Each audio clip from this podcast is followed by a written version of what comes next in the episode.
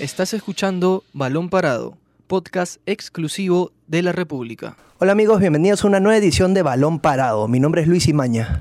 Nos acompaña también Jonathan Ruiz. Y yo soy José Miguel Bertis y hoy vamos a hablar sobre el partido de Paolo Guerrero con el Inter versus Flamengo por la ida de los cuartos de final de la Copa Libertadores y también sobre las sorpresas que tendría esta convocatoria de Ricardo Gareca para los amistosos ante Ecuador y Brasil en septiembre. ¿Qué tal chicos? ¿Cómo están? ¿Cómo están? Sí, bueno, este, hoy día tenemos un partido muy importante, sobre todo para Pablo Guerrero, ya que hoy a las siete y media, como decía José Miguel, eh, Inter va a jugar contra Flamengo. Va a ser un encuentro muy, muy atractivo, ya que van a haber un, un conjunto de mezclas especiales, sobre todo que Pablo Guerrero va a enfrentar a su ex equipo, el Flamengo.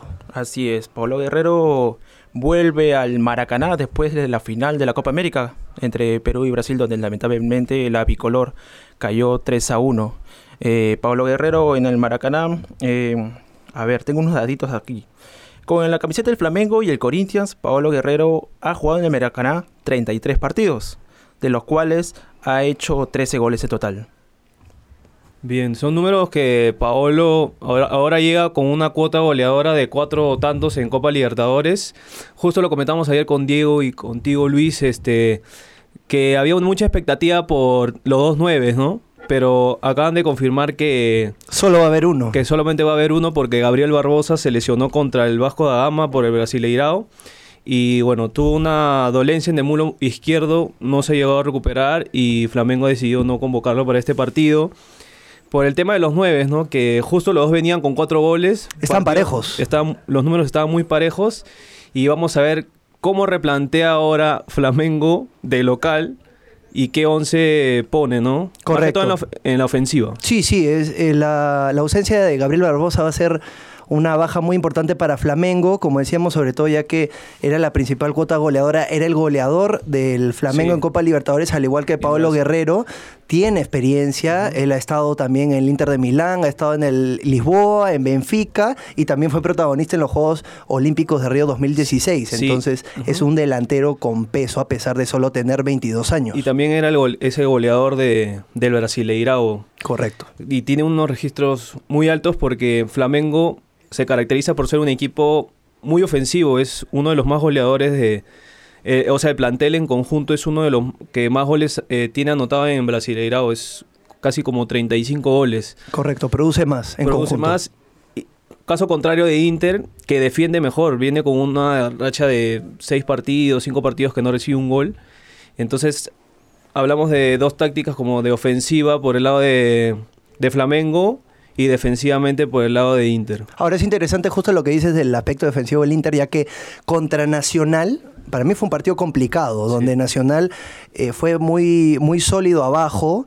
Le costó a Inter, sobre todo en, la, en, el partido de ida, poder romper el marcador. Sin embargo, Paolo Guerrero apareció en los últimos segundos para poner la ventaja en la ida y quitar la presión para la vuelta que se disputó en, en Brasil. Y en la vuelta, también apareció Guerrero para sentenciar el 2-0 y cerrar la llave para, para, el pase a los cuartos de final. Entonces, Guerrero ha sido, ha demostrado ser un jugador muy determinante, está con la mecha prendida, sobre sí. todo desde, desde la Copa América. Ahora, Flamengo, a diferencia de Nacional, y ya lo habíamos hablado en la, en la edición pasada, es un equipo que va a ir a atacar más. Sí. Entonces, justo hablamos antes de que Inter tiene que cuidar el aspecto defensivo, pero como tú lo vienes uh -huh. diciendo, la defensa de Inter es buena, entonces yo creo que el partido contra Flamengo, a pesar de ser un equipo histórico, considerado como uno de, de los equipos con mayor hinchada del mundo, yo pienso que se puede beneficiar el Inter de este juego a diferencia del, del, equipo del duelo contra los equipos uruguayos. Hay que destacar también que Pablo Guerrero va a disputar la segunda, bueno, va, va, a jugar un segundo partido contra el de eh, enfrentando al Flamengo. Uh -huh. Ya lo hizo ya por la Serie A de Brasil. Correcto, me el parece primero, que fue en mayo. El primero de mayo. Sí. El marcador fue 2 a 1 a favor del Inter, donde Pablo Guerrero marcó a los 5 minutos. Sí. Puso su cuota goleadora ahí. Sí, ya, ya, sabe lo que es marcar a Flamengo, ya lo hizo este año, también lo hizo en Corinthians en el 2013, entonces no es una situación en la que Pablo Guerrero esté desacostumbrado. Ahora también va a haber ese esa ese encuentro picante donde la hinchada de Flamengo obviamente lo va a estar sí, tratando de desconcentrar a Pablo Guerrero, ¿verdad? Sí, Pablo, sí. disculpa, Pablo Guerrero a los desde que llegó a Brasil a pisar la Serie A a jugar eh, se ha ganado fácilmente, bueno, con sus goles, la cuota goleadora, el empuje y todo lo que da en la cancha. Eh, la hinchada de Corinthians ganó Mundial de Clubes, con el Flamengo y ahora con el, el Inter de Porto Alegre. Sí, ha dejado su huella en todos los equipos brasileños sobre todo, pero yo creo que cuando una hinchada, porque él- es lo más probable, es lo que seguramente va a pasar, va a tratar de pifiar a Guerrero cada vez que tenga la pelota, cada vez que tenga una situación clara de gol. Ahora, yo creo que eso solo lo hacen con jugadores que consideran una amenaza. Yo no creo que eso lo hagas con, con un jugador que a pesar de haber estado en tu club y, se, y ahora lo tienes enfrente en el equipo rival, si no es una amenaza, no, lo, no te van a tratar de, de- de perjudicar. Además, aparte es eh, parte del folclore del fútbol. Correcto. Así haya ganado las copas que haya ganado, ahora viene a ser su- tu, tu rival dentro de la cancha. Sí, y por otro lado también en el registro de enfrentamientos, Inter tiene dos victorias consecutivas ante el Flamengo. Eso también puede ser un, un factor a favor para, para el Colorado. Tengo un balance de 10 partidos jugados, ahora último, entre Flamengo y el, y el Inter, de los cuales es parejo. 5 victorias para el Inter y 5 victorias para el Flamengo. Así que si nos remontamos un poco más, las cosas están equiparadas. Analizando ya un poco lo que es cada uno en la parte ofensiva y la defensiva, por ejemplo, Flamengo quedó eliminado de la Copa de Brasil, pero no ha descuidado el Brasileirao. Está a dos puntos de- del Santos, co- como en el caso de Inter, que sí ha descuidado el, el Brasileirao, y está en el puesto 7 con 24 puntos. Sí. Entonces, también esta es una oportunidad para que Inter siga aspirando a dos títulos que los tiene muy cerca, Copa Libertadores y Copa de Brasil. Claro. Y bueno, eh, Flamengo que siempre está peleando arriba los el Brasileirao, que no es, es una costumbre para Flamengo, ¿no? Ahora también. El caso de Flamengo ha incorporado varios este, jugadores que vienen de, de Europa, De primer nivel. de primer nivel, por ejemplo, en el caso de, de Gerson, que viene de, de Roma, Rafinha, que viene del Bayern, Felipe Luis del Atlético. Esos Después laterales dan miedo. ¿eh? Hay un español también que ahora es central. Eh, ha traído varias variantes, Gabriel Barbosa, que viene, que Viene, un poco de, la escuela europea, viene acá a Sudamérica. Correcto. Ajá, que Gabriel Barbosa creo que estaba antes en el Santos, an- antes Claro, de Flamengo, antes pero de estuvo irse- en Inter. Antes de irse a Europa estuvo en el Santos. Ah, Eso sí. y este y, y, o sea, tiene un, un equipo como que estilo europeo. Claro. Vamos a ver cómo es que se le da en esta en esta fase porque como equipo no tienen más de 10 partidos. Tienen pocos partidos, ¿no? Recién están debutando. Como en el caso de, Inter, que su defensa, Rodrigo Moledo con Víctor Cuesta, que les hablaba un poco de la parte defensiva, ya es un equipo que es como que se sabe de memoria, ¿no? El Inter. Las, las únicas dudas que puede tener para este partido es si es que juega Nico López, si es que arranca Andrés de Alessandro, si es que arranca Nonato, que son jugadores que son titulares en Copa, pero que han tenido también minutos en, en el Brasileirao. Con Paolo de 9, que, es, que siempre lo ponen para estos partidos, ¿no? Entonces se puede decir que a nivel colectivo y también a nivel individu- individual, ya que el Flamengo tiene algunas bajas, el Inter estaría un poco adelante para, Sí. en la previa de este encuentro. Sí, vamos a ver cómo, cómo, cómo plantean los dos técnicos, porque también el de Flamengo es nuevo, ¿no? Correcto. Jorge Jesús. Y vamos a ver cómo, cómo, qué, qué táctica le hacen para marcar también a Paolo, porque Paolo suele jugar en punta, ¿no? Sí. Solo en punta, este, asistido por Andrés de Alessandro, que tiene Es un referente. es un referente Es un del histórico del Inter. Y Nico López que, que tiene mucha llegada en velocidad. Igual va a ser, no, no me atrevería a decir un partido con muchos goles, va a ser un partido cerrado, pero... Cerrado e intenso. Pero... yo, yo siento que va a haber mucha ida y vuelta, no sé por qué. Sí, Intenso. pero como que no van a, no va a haber, no van a concretar mucho y el partido se va a definir o de repente en el arranque proponiendo Flamengo porque es local y aguantando de repente Inter y matando en el contragolpe, ¿no? Pero no creo que sea un partido con muchos goles. Bueno, esa clase de jugada fue lo que pasó en el partido de Inter contra Nacional. La, me parece que o, El los, gol tre- de- o los tres goles o dos de esos goles vinieron por contragolpes. El último, el último. Sí. El último de Paolo que ya lo agarra mal parado a Nacional y Paolo marca el último en, el, en los descuentos. Correcto. Vamos a ver cómo se plantea este partido porque Flamengo es diferente, ¿no? Tiene un estilo diferente al de, al de Nacional. Y ya se conocen. Y los dos vienen, por ejemplo, en el caso de Inter, que viene de pasar la fase como una, en un global de 3-0, y Flamengo que lo tuvo que definir en penales Contra Emelec. contra Emelec y al final gana 4-2. Sí, sí, este partido va a ser importante para Guerrero, no solo porque se enfrenta a su ex equipo, sino que está en una instancia donde no había llegado antes Las, las instancias que más lejos llegó fue contra- con el Corinthians en el 2013 y 2015, donde fueron eliminados en octavos de final por Boca y por Guaraní. Y eh, con Flamengo en el 2017 alcanzó solamente el tercer lugar en la fase de grupos. Entonces, esto es lo más lejos que ha llegado Guerrero en, en una Copa Libertadores y obviamente buscará alzar el título, el título sudamericano. Pablo Guerrero actualmente tiene 11 goles con el Inter de Porto Alegre, de los, de los cuales 4 son por Copa Libertadores.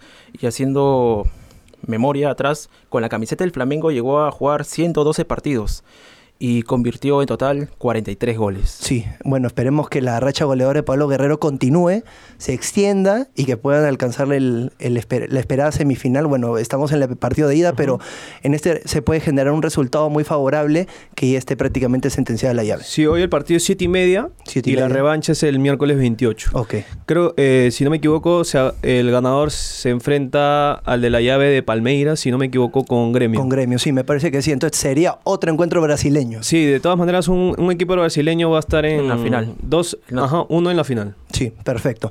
Bueno, pasando de tema, hablando de la selección peruana, eh, estamos analizando cuáles podrían ser las sorpresas en esta convocatoria de Perú para los partidos amistosos contra Ecuador y Brasil el 5 y 10 de septiembre. Ustedes chicos, ¿qué piensan, qué jugadores piensan que podrían ser convocados a diferencia de los que fueron nominados para la Copa América de este año? Mira, eh, yo no- primero quiero hablar sobre qué jugadores que han estado en la selección pueden este, volver. Ya. En el caso de Pedro Aquino, yo creo que va a ser uno de los jugadores que va a tener sus minutos ahora en, en estos amistosos. Ha sido titular en su último partido con León, creo que con triunfo, y ya está volviendo de a pocos. Hay que tener en cuenta que no tenemos mucha variante al medio. Luego, eh, Se puede decir que Aquino era la pieza de recambio o el primer cambio de Tapia. sí, y en, y en un momento se habló que como Tapia no tenía minutos en Feyenoord y Aquino sí tenía en León, que es, mejor sería el titular. ¿no? Se habló un, Claro, eso un fue tiempo- a inicios de este año. Sí, por los amistosos y por el- por los goles que marcó Aquino también en los amistosos del 2018 con Chile, Holanda. Sí, donde mostró un gran desempeño también con Francia en, el, en la Copa del Mundo de Rusia. A ese palo que Yo creo que ese fue el partido que lo despegó a Pedro Aquino y por supuesto el disparo que le dio al palo. ¿Te, te imaginas si hubiera entrado ese disparo, cómo pudo haber cambiado la cosa? Hubiera sido Es otra increíble. historia. Sí, hubiera sido increíble. Un empate ajustados. Yo también me, me ah, apuesto a que Gabriel Costa podría estar. también. Ha sido voceo ya en las anteriores convocatorias, incluso creo que para la Copa América Sí, estuvo también. en la prenómina. en la, preno- en la prelista, pero ahora creo que con más punche puede entrar. Se puede decir, que, puede está, meter. se puede decir que está un poco más consolidado en el Colo Colo de Mario Salas. Mm. Entonces eso le daría más méritos para que Ricardo Gareca lo pueda tener en la nómina de 23 jugadores, me parece. Sí. Creo que le- eh, no, no convocarlo antes, Ricardo Gar- Gareca no convocarlo antes, le ha, dado, le ha dado un aire para que se siga exhibiendo en la liga chilena. Claro. En 18 partidos jugados en la liga chilena, ha- en 18 partidos disputados en la liga chilena, 18 di- 15 partidos ha jugado, ¿cómo se llama? Gabriel Costa. De los cuales 13 ha sido titular. Perfecto. Y, sí. tiene, y tiene sie- siete goles. Sí, es un, es un buen registro de lo que es esta temporada, la participación de, de Gabriel Costa en la Liga Chilena. También otras opciones, por ejemplo, podría ser eh, Jordi Reina. Sí. Jordi Reina es un jugador que siempre está en la consideración de Ricardo Vareca, a pesar de no haber estado en la Copa América, viene siendo titular en su equipo de Vancouver. eh, viene, viene a marcar gol en, Sí, la, en la jornada pasada del, del fin de semana. Entonces es un, es un jugador que podría ser tomado en cuenta en, este, en estos encuentros, es veloz, eh, tiene, tiene buen desequilibrio y también yo creo que influye el hecho de que los encuentros van a ser disputados en Estados Unidos. También. Eh, Jordi Reina juega en Canadá, entonces el tema del traslado también puede ser más sencillo a diferencia de otros jugadores que militen ya sea en Sudamérica o, o en nuestro país también. En el, caso de, adaptado. Ujú, en el caso de, de Reina estuvo en la prelista y antes de que fuera este incluido en esa prenómina para la Copa América tenía un gol. No va a la Copa América y durante esos durante esos partidos de entre junio y julio hasta ahora ya tiene registrado cuatro goles. Teniendo en cuenta también que Farfán está lesionado. Entonces no tenemos mucha variante. Beto da Silva, creo que sí, en, en Tigres no ha conseguido un No está club. jugando. Entonces, si empezamos a, a ver otras alternativas, no hay muchas. Sí. Y yo creo que esta sería una oportunidad para Reina, que no se le ha dado en la selección, lamentablemente, hay que decirlo, no se le ha dado. Y son jugadores que de repente destacan en sus clubes, como en el caso de Rui Díaz, que marca goles todas las jornadas. Como no se le cancha. en- sí, y no se le dan en la selección.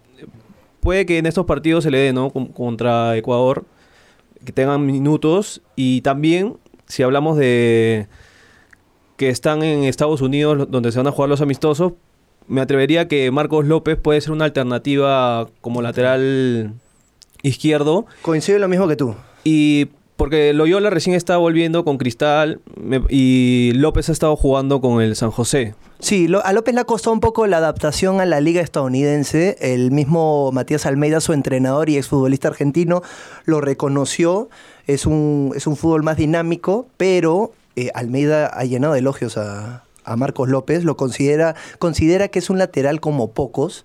Le gusta su velocidad, su desborde, su, su forma de atacar. Dice que tiene que mejorar un poco en el tema de la marca, pero tiene buena consideración de, de López. Entonces es un factor importante y como tú decías, José Miguel, el puesto de lateral izquierdo, después de Miguel Trauco, no hay muchas variantes. Y después otro que también, y que lo ha confirmado quizá con una visita de Bonillo, es Callens, que también al final se mete esa nómina de la Copa América.